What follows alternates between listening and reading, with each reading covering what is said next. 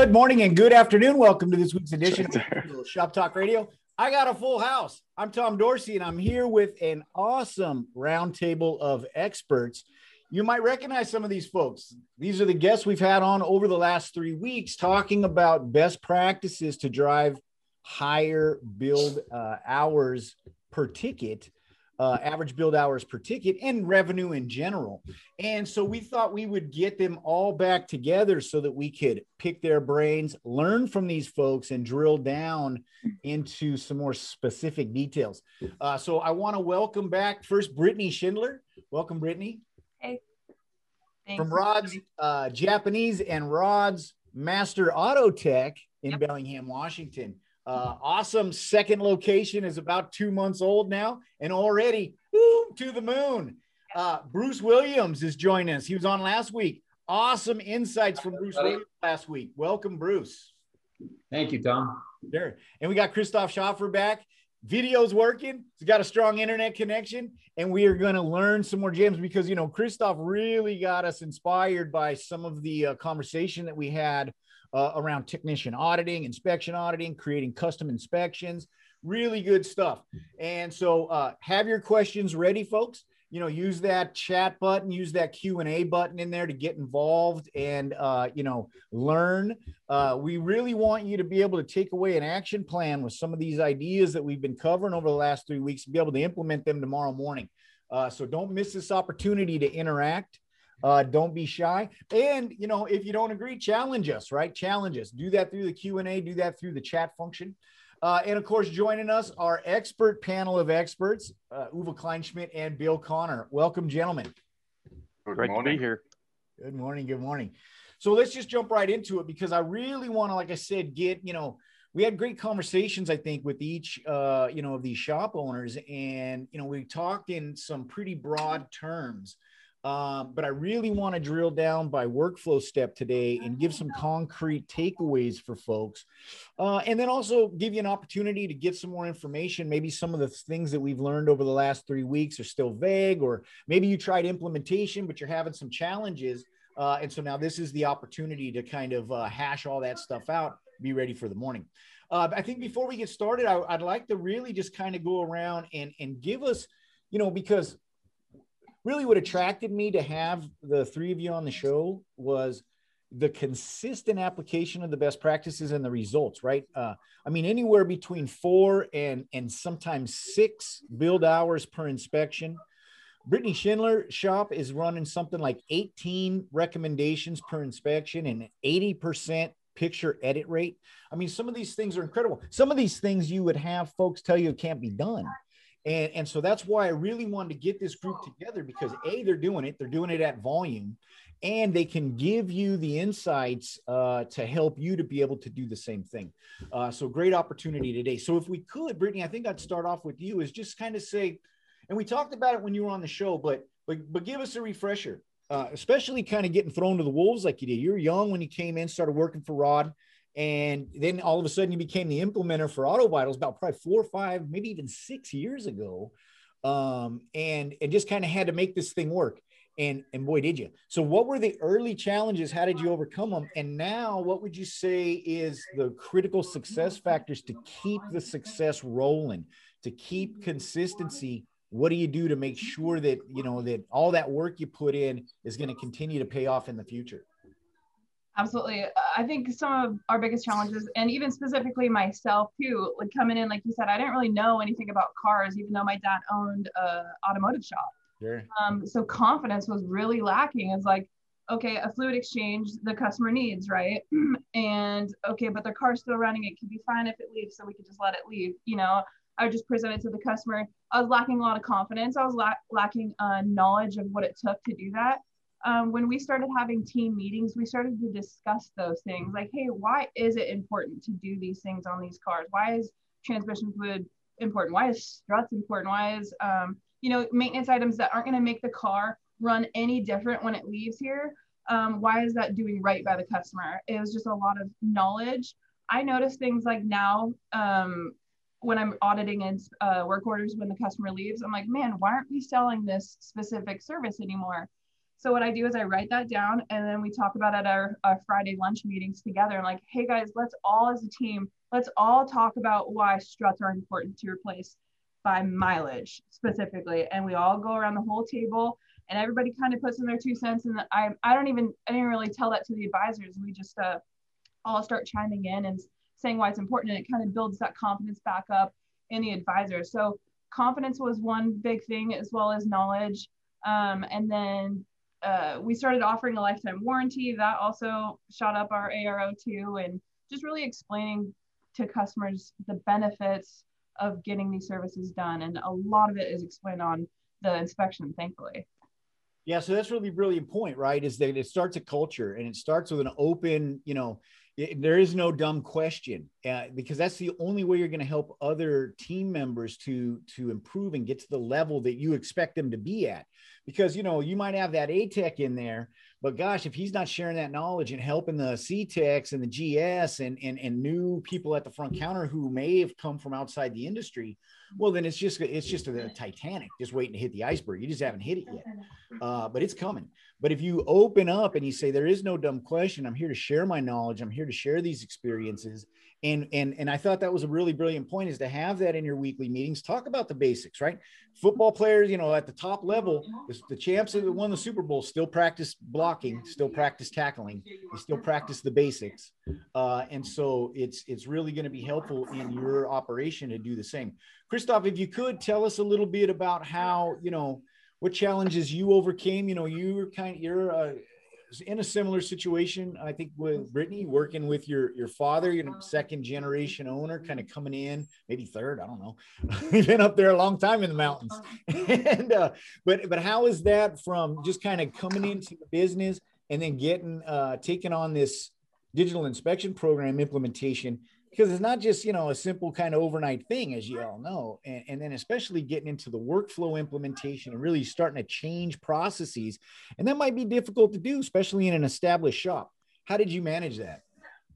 Um, so like you said it's not an overnight success thing and so you probably the biggest challenge is you can't go into it with that mindset you know see what brittany is doing what what i'm doing what bruce is doing it didn't take it wasn't overnight for us you know it was small steps um, over time you know like when we first started i might have had pretty sure like a 3% picture edited average you know and now we're up at i don't know it's close to 80 um, and same goes for um, recommendations you know you just it's just small steps at a time. It's not an overnight success um, and you treat it that way. You treat it just like any other success you know you just tackle one thing at a time.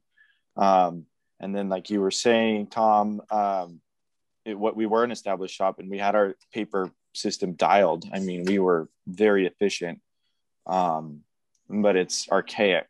So i wanted the digital um, and just convincing even you know my young techs and my older tech um, that this was this is it's it wasn't going away um, was that was very difficult. And it was just every day you know um, reassuring that and not taking your hands off the wheel and yeah. thinking it's just going to work itself out. Just every day is constant work. So. so so would you do you feel like you have the digital process dialed like you had the paper process? Yeah. Oh it's way more dialed now than yeah it's way more dialed because i can track things. You know you can't do that with the paper.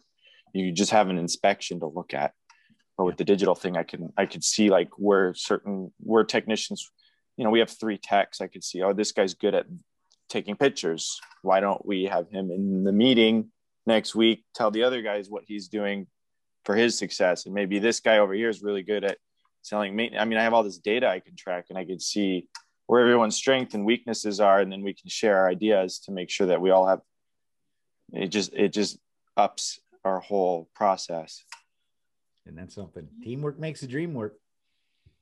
Yes.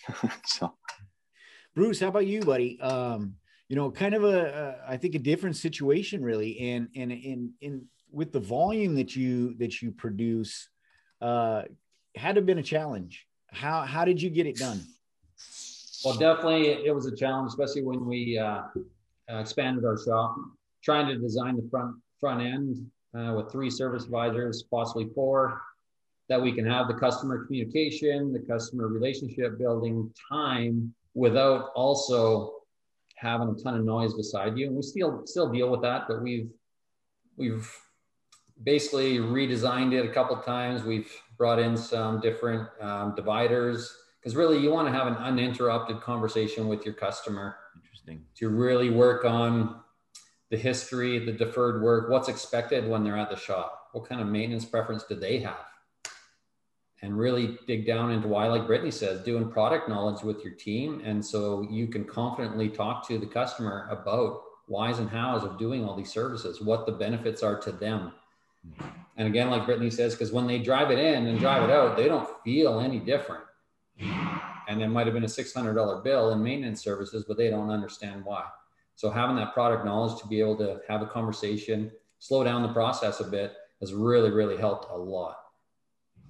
Yeah, and so what do you have in place now? Like what what's the important things that you're looking at to monitor from a monitoring perspective, from a data perspective to say, you know, we're doing it right, we're we're we're improving daily, we're going in the direction I want this team to go in.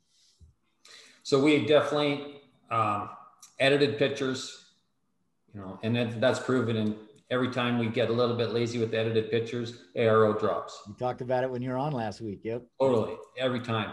And um, motorist research time. The more detailed you can get your inspections for them, so when the customer's looking at that, they understand. You've drawn attention to uh, fluid samples or worn out parts with arrow circles. It it's amazing when you do all that extra editing on the inspection, the research time, like I don't know what mine is, like almost 660 in the last 90 days because of the editing. So it's, you know, it, it, it sells itself. It tells a complete story to the customer. So they're, when they're researching it for that long a time, they're ready for a good conversation with you when you talk to them on the phone and at pickup. They understand the extensive inspection work that you've done on their car to give them the best results of the health of their vehicle. Yeah, and that is that is a really amazing metric, you know, because it it correlates so directly to revenue, right? I mean, it could almost you could almost say 600 second motorist research time, $600 ARO. I mean, it really, you know, 700 motorist research time, $700 ARO, because it really does. It, you have to almost try to break it. Uh, you have to be doing something, you know, drastically wrong, like insulting the customer or something before you send the text uh, to have that high of a motorist research time that doesn't translate into approval uh, into approval rate. Maybe it doesn't happen overnight. Maybe you have a little fine tuning to do, and maybe because I, I like to I like to use the analogy of telling a story, right? Publishing a story and taking to market, and then and then people are reading your story, and you know, I mean, look at some of the greatest. Uh, you know, kind of series of books, Stephen King books or J.K. Rowling books. You know, eh, they had a small group in the beginning that kind of got it, and, and then but but now they're these you know phenomenons, right? And and, and so many people, uh, they're ubiquitous in our culture, and, and it's because you know really once you have that set expectation and you know uh, uh, what's expected of you well then it's easy to follow the story it's easy to to you know just do the next step just approve that next appointment approve that next job because well you know uh, i have that trust developed and and you know it's almost as if um you know you're gonna mock me or, or what am i a, moron? I, I, mean i can see the pictures now. I have to fix it. You know i'm not fixing it. What what's wrong with me? Uh and it's almost there's almost that kind of own self-guilt or pressure you put on yourself because it becomes so transparent at that point. Wouldn't you agree bill yeah, I would. And, um, you know, they brought up a couple good points already. But what I'd like to understand a little bit more about is the story that you're talking about, you know, is the same story that we used to use show and tell at the side of the car. Maybe they could talk about a, a few of the things that they're actually making sure are included in this story that they're doing. Such as? Well, I mean, at the side of the car, you know, the technician would point to it. They'd say what it is, what needs to be done, and the reason why it should be done today um, you know, those are some of the things that we would expect in that story. You know, how are we leveraging that? Are we using the guided inspection or are we discovering that during our, our team meetings and then adding in the inspection sheet? Um, some things like that. And we'll probably get into some of this a little bit as we go on. Yeah, that's a really good point because that feedback and improvement, it's constant improvement, right? It's like a living document, that inspection sheet. It should constantly be, be evolving. Um, not forever, right? Because it's going to get bulletproof. Um, but one of the and one of the most important things I think is specialization, right? Is you don't want to put all everything into one inspection, you know, and, and then it becomes this behemoth, and then you start to see uh, shortcuts and mistakes. It should be d- divided up, right? You, you you you drill down, you go deeper on a specific uh, specialized inspection. Uh, but we can talk about that, like Bill said, when we get into the inspection topic. Uwe, uh, you know, any any questions for this panel before we get into the into the uh, workflow steps? Of course. um, I just want to add one more element to it. There is no question whether we should do it or not.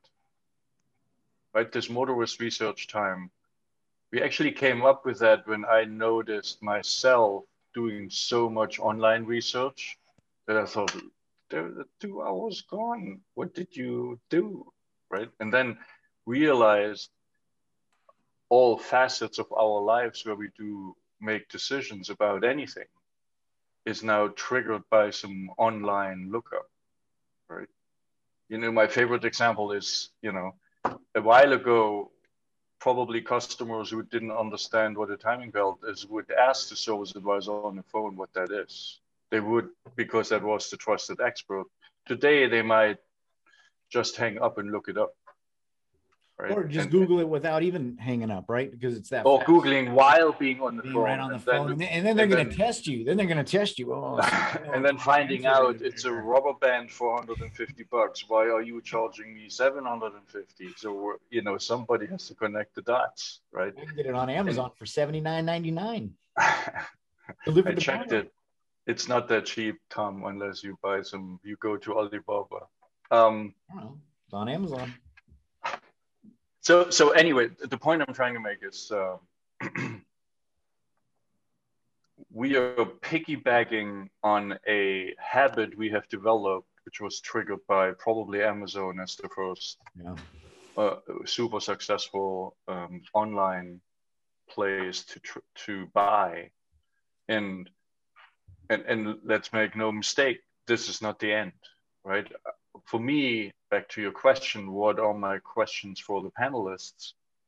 The one I, I really um, know is delicate is, you know, service advisors, seasoned service advisors, where the focal point of all knowledge have been for as long as we know this industry, right?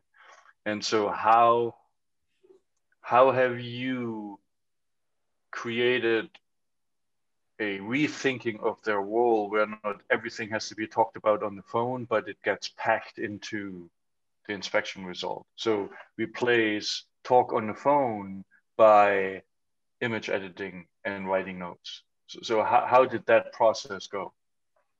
And how much resistance was there and how did you overcome it, if any?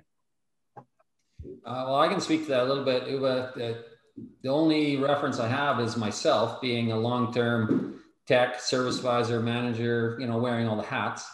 And then when I transferred to the digital inspection process, it was hard for me to do the transition and get used to doing that. But my service team up front now are quite young. And I found great success with somebody that understands general automotive maintenance and repair, and then teach them a little bit more depth on the product knowledge, and then just under, teach them from green to understand this is our process, this is our system, this is what we do. Uh, especially with the guided mode, they learn very easily how to go through it at the right order, and there's no pushbacks. Now, I don't know if Brittany and Christoph can say the same thing because depending on what they had for service advisors before, but definitely with me, it was hard to change and it's hard to change our long-term customers when we did the switch right. to understand because they come, they always ask me questions. Come out in the parking lot and have a look. Come and do this. What do you think I should do? And now transitioning and me, I really had to get out of my own head and step back and let the system and the process work up front that we put in place. Mm-hmm. And it definitely works great with our young service team. They set it up, they stage it, let the customers know they are going to get um, an inspection result, either texted or email, and go through it. When they so what transforms the customer's thinking in it. Hey, what's this? What, what made you what made you um, drink the Kool-Aid? Was it trying and trying and be successful or just power of will because you knew it's going to be successful? Um, you know, I'm always looking at ways to be innovative. And when I first looked at this, uh, being in Canada, they come up with the DVI, and I was just seeing you guys come online. I think I've been with you guys almost from the beginning. As soon as I seen it, it just lights went off in my head that this is the way of the future. There's no question about it. Like Bill was saying, talking into what would you do? What do we do different now compared to when we had to bring a customer back in the shop? If you talk to a customer over the counter about their brakes are worn out and they need new ones, they hear that, but they don't really understand. So you've had to bring them back in the shop, walk through the shop, bring them to the car, point it out. And as soon as they see it, they can't unsee it and they understand what it is. And now the inspection process does that when we send it out to them. They actually get to see their their parts, their car. And like you said, you could tell them a story all day long on the phone. They can easily unhear it, forget it, misconstrue it. But as soon as they see it, you can't unsee it, and it's it's factual, and it sinks in. One of the interesting things about that in the past, we used to part of the sales process was to control the whole conversation, which you could do at the side of the car real easy. But if you think about it now in the digital process, motorist research time is a great tool to measure how well you're controlling that conversation digitally. Right. Yeah, exactly but that's a hard but that's kind of a hard connection to make if you're a service writer because would you agree that that this can be threatening right because if you like Uwe said to Uwe's point if i was the font of all knowledge and i was the most really the most important person in the building at this specific workflow step now all of a sudden i can be replaced by this tablet by by you know and, and, by somebody who just walks in off the street and just basically puts a circle and an arrow or or something like that right that's got to be a threat. How, how do we, how do we still, you know, maintain that, that, that value, that self-perception of value added to the service writer who goes fully digital? I think you still have to put in in play there that people have different buying personalities. Yeah, everybody gets the same type of information, but the way that you present it to the customer might be different for different types of people. Therefore, you do need service advisors that can read people that do it properly and on our inspection specifically, we don't have just arrows and circles on our photos. Every single photo that gets edited has something written on it that says exactly what's in that picture. There is no deciphering needed for the customer. It is plain as day right then and there. Another huge goal that we have here at our shop, um, and we do have a really high motorist uh, inspection rating, is I want my inspection written so well that the customer doesn't have to Google anything. And also on there is the exact same things that the advisor is going to say. The customer read it, they looked at it, they call us, and then we're going to say the same things over the phone just to reiterate what our inspection says. I mean, yeah, I read that. Okay, yeah, that made sense to me. And here he is, someone that I trusted, that I liked when I dropped off my car, telling me the same thing that, you know, he's really going to be taking care of me. Wow. So if I can channel that differently, what you're saying, it's not a threat to the service advisor, it's just a different channel to talk to the customer yeah, I think it's a phone goes to digital. Amazing tool for the service advisor that's going to really, really help them win and just be successful for sure. Yeah. So they, they get to show off their knowledge. They get to still be that that that leader because that's what it really is, right? It's leadership. Um, they just do it in a different format, and actually, it allows them to express themselves even more you know if you and if they save time they can talk to 20 customers at a time yeah. right? And it's um, that on the phone. Yeah. Yeah. Christoph i i was going to say just just what brittany was saying it's it's a sales tool you know? Mm-hmm. um it's like, kind of like back in the 90s when obd2 started rolling out and a lot of technicians thought it, that was a threat like oh this computer's oh, wow, going to replace yes. me you know? Yeah it's kind of kind of the same thing you know that that we're rolling into with the technology that our advisors have at their fingertips. And another big thing that um, really gets pushed to the, the leeway that that we haven't mentioned yet is the fact that you can or a service advisor can pull up past inspections. Um, and that's a huge tool. We use that a lot. Um, you know, to see what condition the car was in then. You know, has the oil leak gotten worse? Is it the same? You know, um, it really helps build customer trust e- even more. You know, uh, uh, when a customer comes back and and you tell them, you know, this is what we found last time. It really hasn't progressed. You don't need to waste money on it. However, your tires have worn way way faster than they should compared to last time. You've only gone five thousand miles. Hey, let's throw an alignment on there. You know, it's a huge tool um, if you if utilized properly. Use it right. Yeah. Yeah. That was a brilliant point. And real quick, um, uh, we've got a, a, question for Brittany from the audience. Uh, Eldon's asking if you could, and this was back a little bit from when the intro, but he was asking, what does Brittany mean when she says lifetime warranty? Three question marks. uh, I mean, yeah, we do a lifetime on our parts and labor, and that's against defect. You know, if a rubber's going to wear down over time, right? That's not a defect. That's just something that happens. Same with every other part. Um, it just wears down over time. I'm going to cover anything that is just effective. And another thing with our warranty is we require you to come in two times a year or every 5,000 miles, whichever comes first, for a free inspection. To make sure that the work is uh, staying intact. So. Exactly. So I, I, would highly encourage you, Eldon, to go back and watch the uh, episode when Brittany was on by herself because she talks a, a lot about it that and how they leverage that lifetime warranty uh, into their CRM and to getting that follow up visit. I thought it was brilliant um, and and you can get a lot of insight there. So don't miss that episode as well. And we'll talk a little bit about it uh, when we get into um, uh, pickup and things like that here uh, in this show. Uh, we'll we'll get some more insights from Brittany. Thank you, Brittany. So if we could, let's get into it because you know last week we had Bruce on, and when we were talking about staging, right? Uh, and and and we kind of had a pretty interesting conversation around that, and you know there's two sides of the coin right? And and and some shops that might be something that they can adapt well to others not so much and and for various reasons right? I heard a lot of different kind of excuses. We call them excuses. But um but it was really interesting because what he's talking about is staging the customer interaction during the appointment setting to to manage kind of a deeper intake interview. Um, and and so I think right away what I'd like to ask is is from Brittany and Christoph, how are you making sure in your shop that you get that full intake interview, that that deep conversation, uh, whether they're a return customer or brand new to your business, uh, uh, before the drop?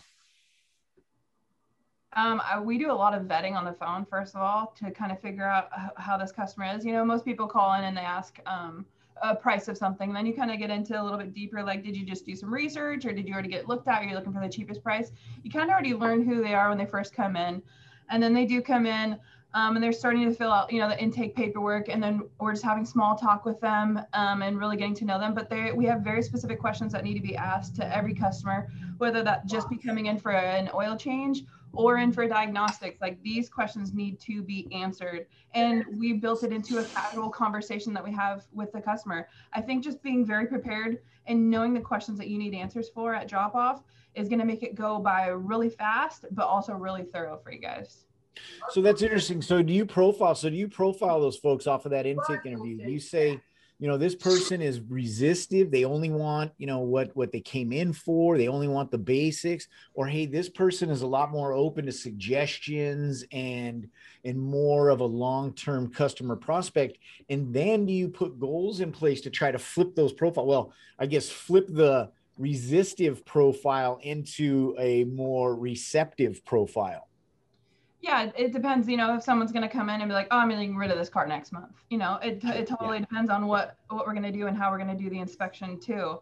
Um, but I think what we still do the full inspection anyways, and then that still wows them, and then they're amazed and um, they're like, "Man, man, maybe I should keep this car."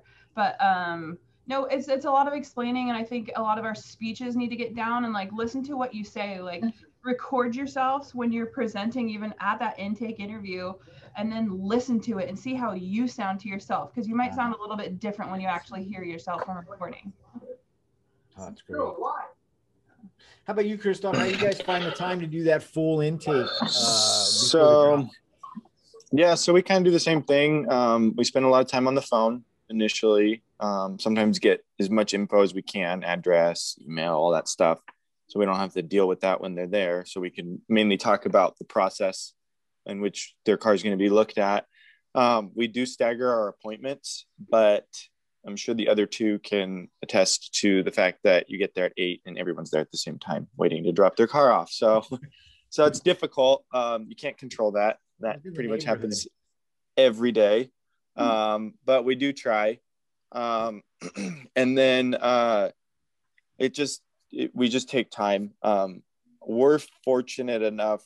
I mean, a busy week for us is 30 cars. Um, so we're, I mean, we're talking on a Monday. Yeah, we're taking in six, seven cars, you know, and then it, it tapers off as the week goes by. Um, so you're spending, you know, 10, 15 minutes with the customer, sometimes not even that much. I mean, you, you a lot can be done in 10 minutes, a lot can be said. Um, and, uh, it is uh, it's just it's part of the process and it it helps and it builds that trust especially with a new customer. An existing customer might only be less than five minutes but a new customer you know is going to be 15 minutes sometimes sometimes more. Um, and most of the time we're just talking with them. Um, and you, you need one of the, one of the things you guys were talking about is like some a lot of people think that they don't have that time. Yes. But that time is so important. Mm-hmm. I mean, if you think that you want to get a high average RO and a high pitcher or a high motorist research time and all these numbers, I mean, Brittany and Bruce probably the same thing. I mean, as I said earlier, it doesn't happen overnight and it starts with the little things like spend an extra two minutes with the customer, you know, every week, try to spend on average, I don't know, one more minute with each customer. And at the end of the year, you're, you're going to be spending 15, 20 minutes with them and you're going to find that time. And if I may, um, what I loved about Bruce's example is he's injecting role plays with the team. Yeah. Right. So how, how to approach the customer. How, how do you do that? Is it like, do you do the same as a script or an outline of a script or how do you get consistent? Brittany and Christoph. Yeah.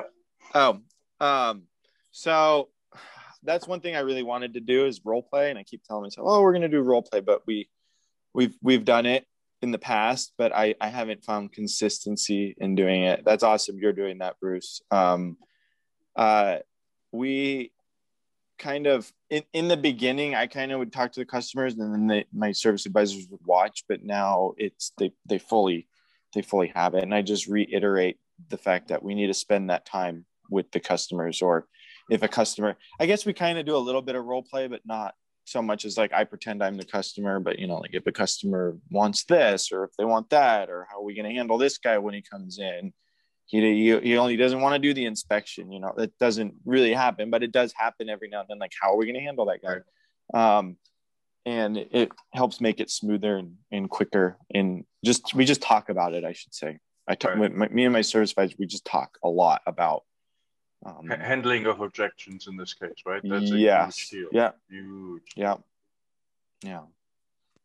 So the expected the expectation expectation today is regardless of whether the customer is going to be at the counter or on the phone you're obligated the service provider is obligated to spend that quality time with them regardless is that correct?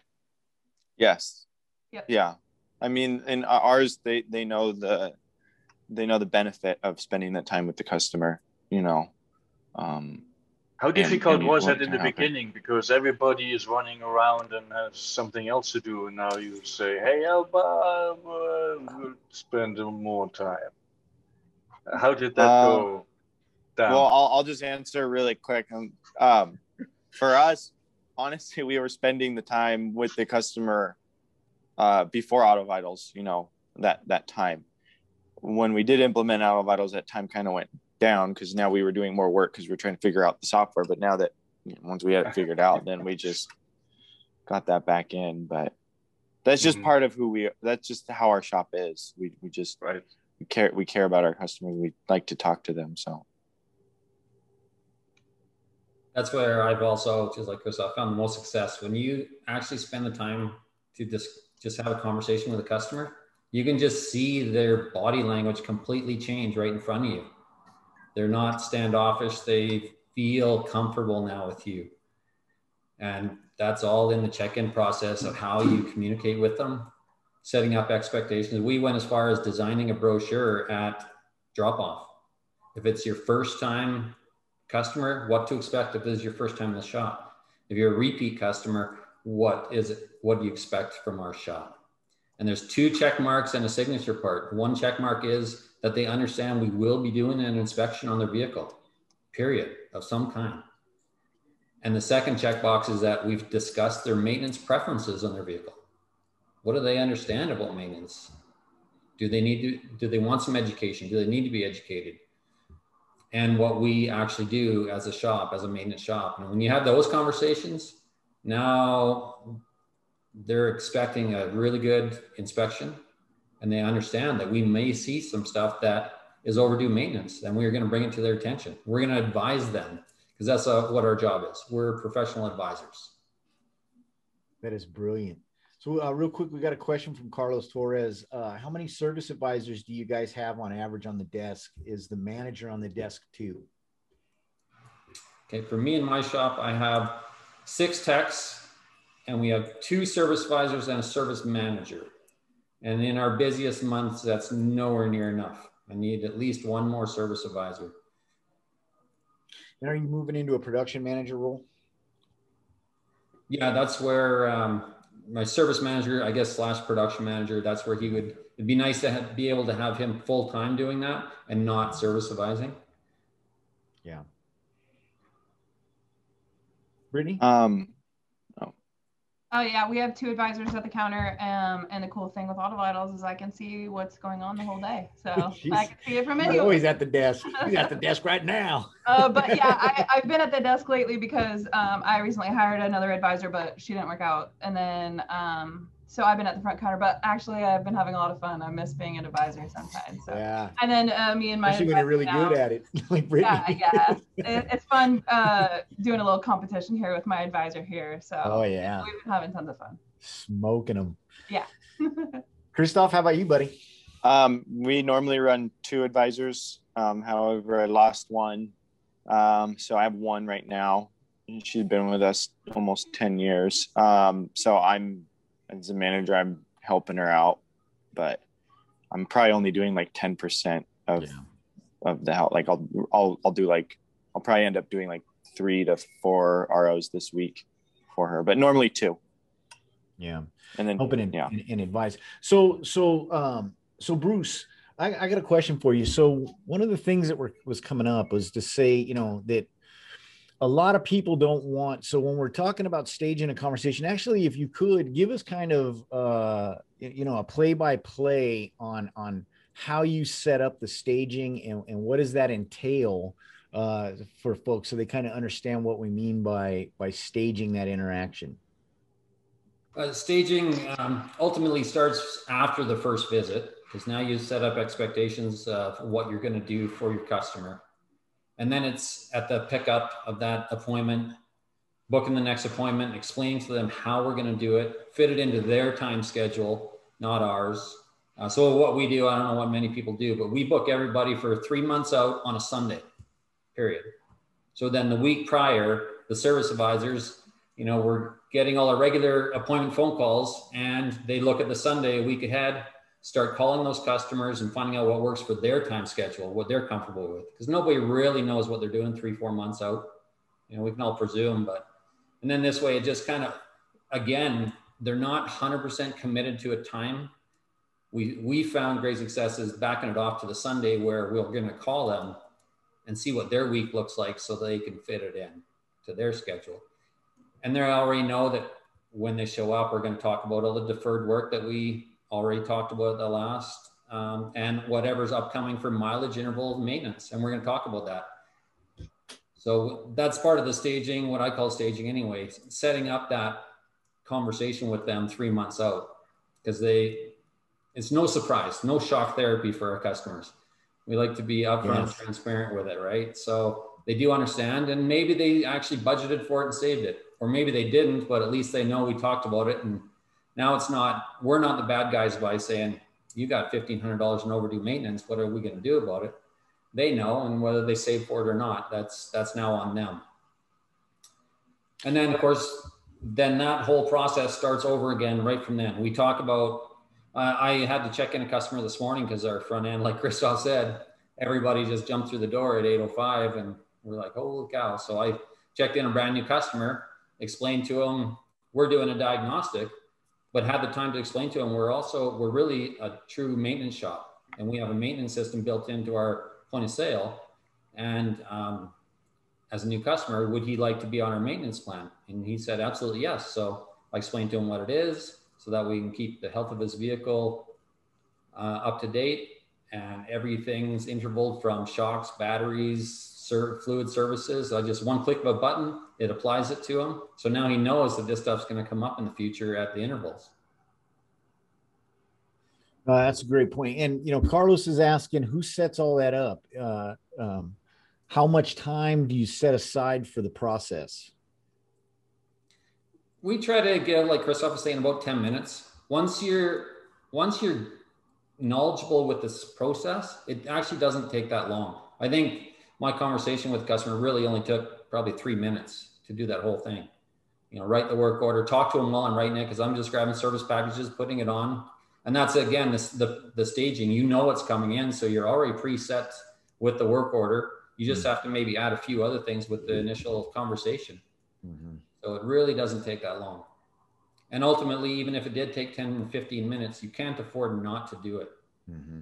It, you know, back in the old days, activity based, where we're getting $150 an RO and pumping through 300 vehicles is just not much fun.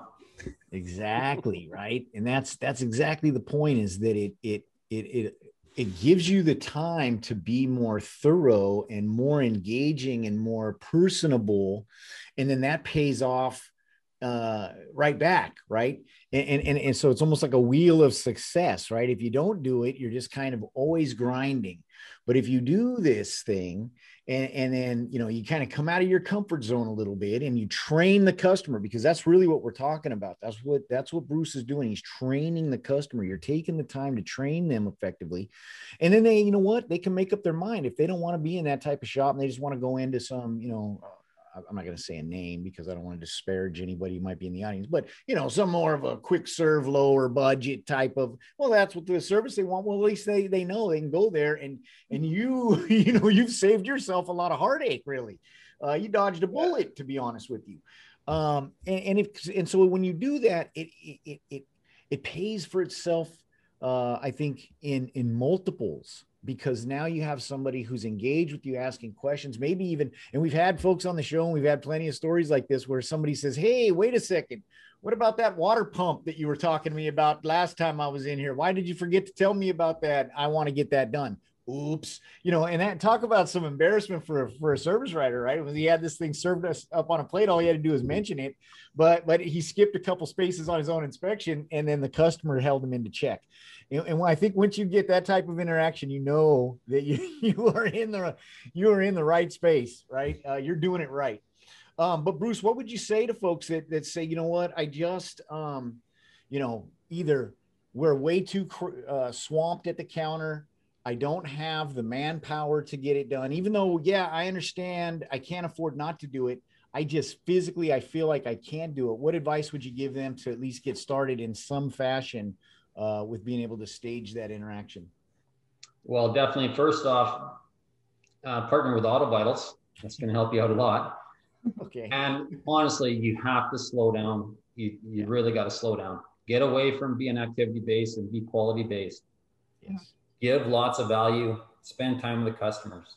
You put yourself in any situation, you go to a dentist, a doctor, if somebody you're talking to doesn't have time to discuss something with you, you're not happy. Doesn't matter where you're at mm-hmm. we want to be interacted with so we understand and you really you truly just have to slow down and build relationships because ultimately the profit margin on the other end is well well worth it hey bill hey bill from a trainer's perspective how do you get that message across? Because that's a scary thing. You're asking me to slow my business down. I'm barely making my bills right now. I've got all these families to feed. All these people are dependent on me. But you're asking me to really you know put a put a, put the brakes on my revenue generation. Are you crazy? So the quickest way to do it is what we call a quick win and that is to go ahead and show them a huge success right off the bat by doing their own inspection, estimating and presenting everything.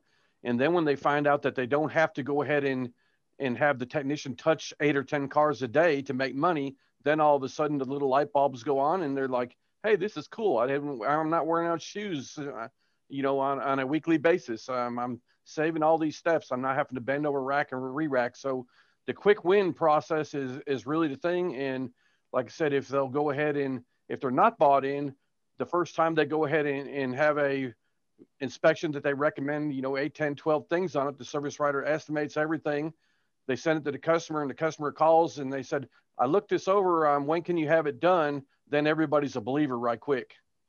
Yeah. When he talks. Uh, another thing I found uh, great success with instead of booking the next oil service, we're also we're booking next maintenance service. What's due for maintenance? And we've had lots of customers that are a thousand kilometers away from their oil service, but their vehicle's here. And it's a really simple conversation why don't we get that done early? I know you're still a thousand kilometers or miles away, but it saves you a complete um, interrupted day and another trip into our shop. We can get it done now, get it early. You won't have to worry about it now for three, four months because we're finding, um, like we talked about last time, the customer without their vehicle is stressful for them, no matter what the case is. We rely on our vehicles, whether it's parked in the parking lot at work all day long. Knowing it's there makes you comfortable. When it's not there, you're uncomfortable. So when it, why would you not have it there two different times in a month for different services? Why don't you just leave it for the day? You know it's there, you know exactly what's happening. And we're actually adding oil services to other jobs now instead of the other way around. And, so two uh, important things he mentioned there is is that no vehicle leaves without exit scheduling because every vehicle has a next service due, including if it needs to go to a crusher. That's one thing. and the number two things is never schedule for the next oil change, schedule for the next vehicle health inspection. That's right. Absolutely. Now we are revolutionizing again, Bill. That's what we're best at. Ways of the future. And it's not even that hard to implement. It really is just a frame of mind. Build a, a, script around it so that you develop the muscle memory, and then review. Do regular reviews and role play. Introduce that role play because that's one of the easiest things to do. You just walk through. If somebody's not on the phone, is ring, ring, ring, and and and they'll pick up hello, you know, and then just go right into that conversation and just build that muscle memory and just kind of hammer away at the same topic, you know, for a week, two weeks, paper, whatever it is, until you hear them automatically, uh, you know, uh, you know, falling right into that messaging when they're on the phone in, in a real situation, and then flip it up, then do role play on another topic and reinforce another best practice or another um, value proposition um, um, discussion technique. And uh and, and before you know it you're going to just have just you know just high caliber salespeople on the phone. And, and and that's the trick is that they're selling without selling right? That that's when you know that you're doing it right is you it's not selling it's educating and you really just taking the orders. In in the in the time that you as your wisdom and your knowledge that's what they're relying on you for is you know when this should this stuff should be done in what time frame right? And that's how we're going to start to just uh, uh, build out that schedule and and exit schedule them and they fall right in line. Yep i'll be there. See you you know see you in two months. And it's as simple as that. Um, so at least get it started right? At least go in tomorrow morning uh, work on that script set up those staging intervals, get that customer education. I mean, Bruce gave you a fantastic idea to have a little pamphlet about, hey, this type of shop. And you don't have to just give it to the brand new people, give it to everybody. Give it to your customers you've had for 20 years. You know, uh, at least give it to them on their next uh, pickup or, or, or drop off. And because uh, they're going to learn something and it helps to educate that customer so that they follow into your process. And as they follow in they follow almost like lemmings and they just nod their head to yes a lot. Okay let's do that. Okay sure. Yeah i'll come back that day. Oh yeah i'm approved. Right? And you're in a really good spot. Um last week or actually yeah one minute. Oh sorry when we had Christoph on, um, you know, I want to talk a, a, little bit about the inspection process. When we had Christoph on, he was really hammering home the importance of auditing the inspections and customizing the inspection to your operation. And I can tell, matter of fact, I've been having some recent conversation with folks that are like, "Hey, we're doing 40 minute inspections. We think it's broken." No, you probably need to watch Christoph's uh, episode. That's literally what I told him. I sent him the link to Christoph's show.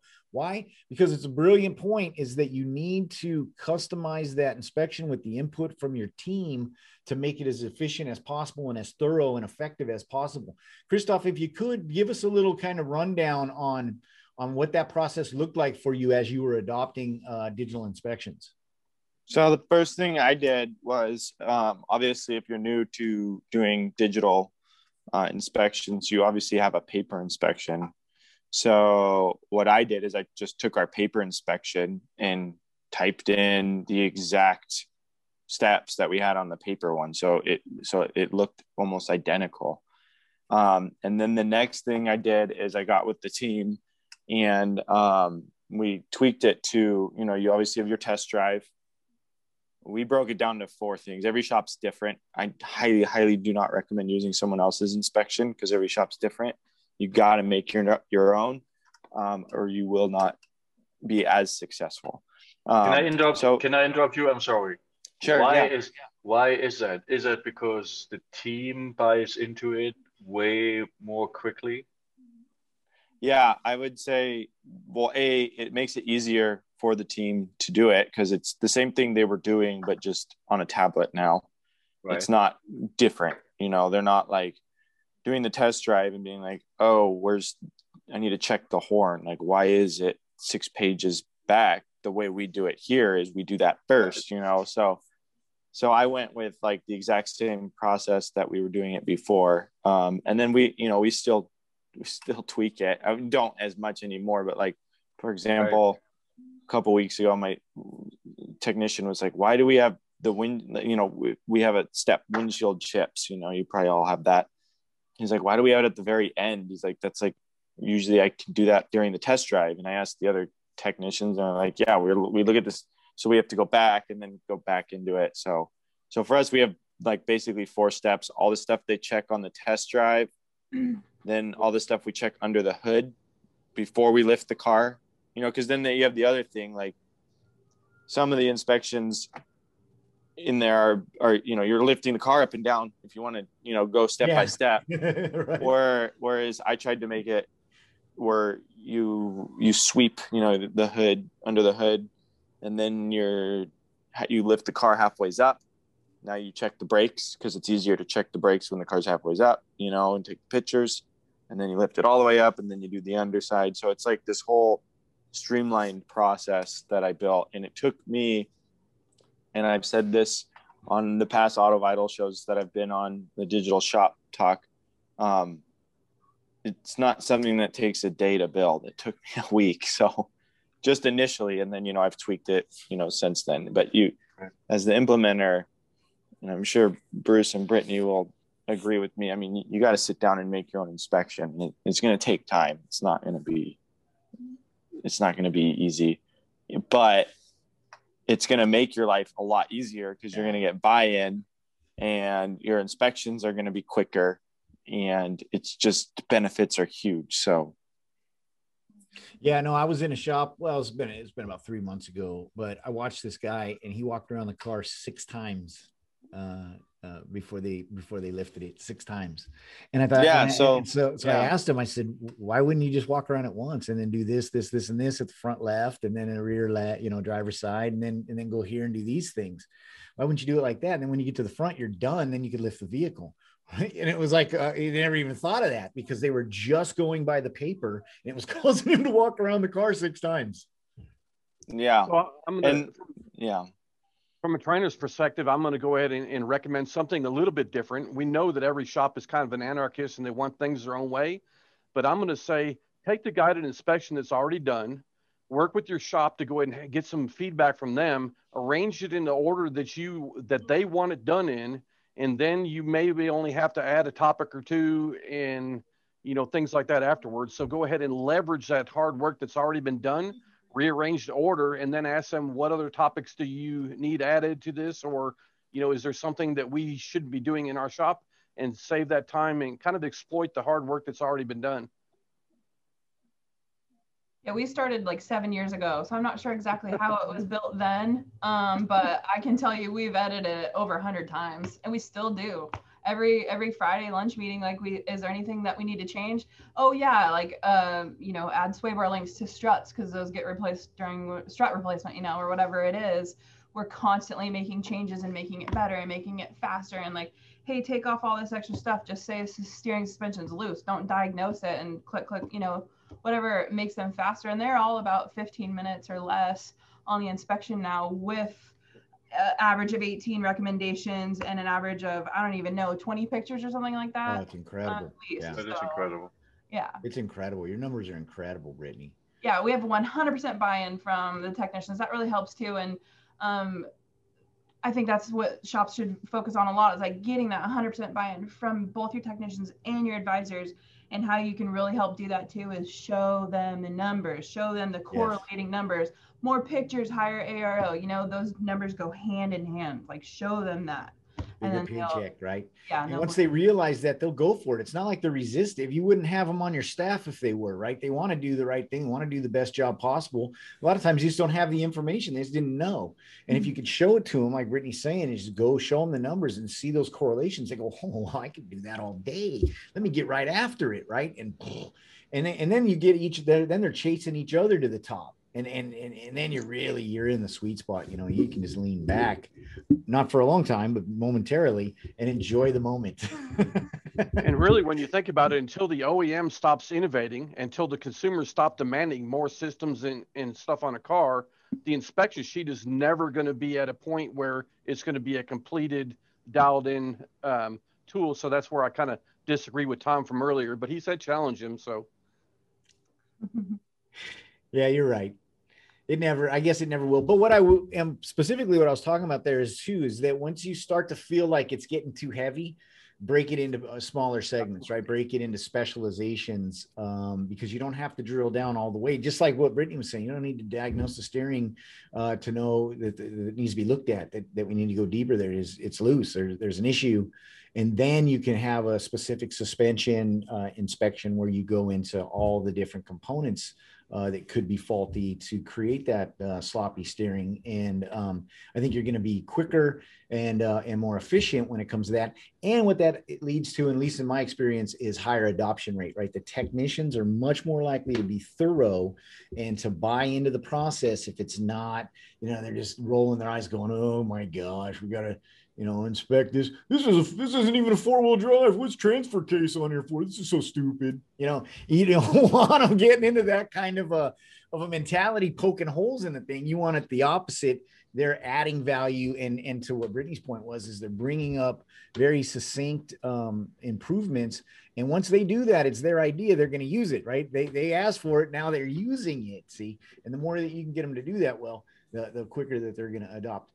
And you know, of course, of course, from a stand, shop owner standpoint, we want to point out that these other inspections should be pinpoint paid inspections.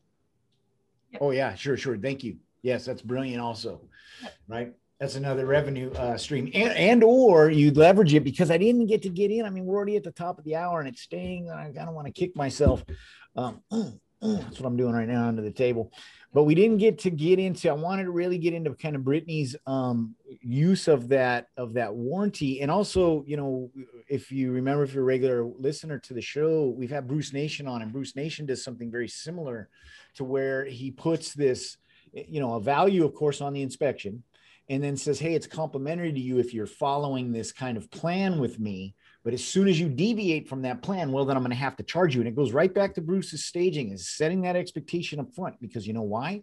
Oh my gosh, I remember he I don't he said something about it's going to cost me more money if I don't do something. So I'm just better say yes to that next appointment. Simple enough, right? It's planting that seed and putting that information in there that says, "Hey, I have follow up and I'm engaged with this shop. It's not a one and done." and and I, I have more work to do. There's an expectation I have more work to do. And then that way, every communication that comes in from you is read, responded to, uh, interpreted. You get feedback and questions. You get that opportunity to drill down and profile and get that information. And then, of course, you get a much higher um, uh, adherence to your follow up appointments, right? You get a lot less no shows. I think we have to do another another show just maybe in two weeks because I think we already we, had these guys on two weeks. We we, we made it barely. Send them a paycheck, Uwe. You got to send oh. them a paycheck. They might come back. Oh, okay, we'll find a way.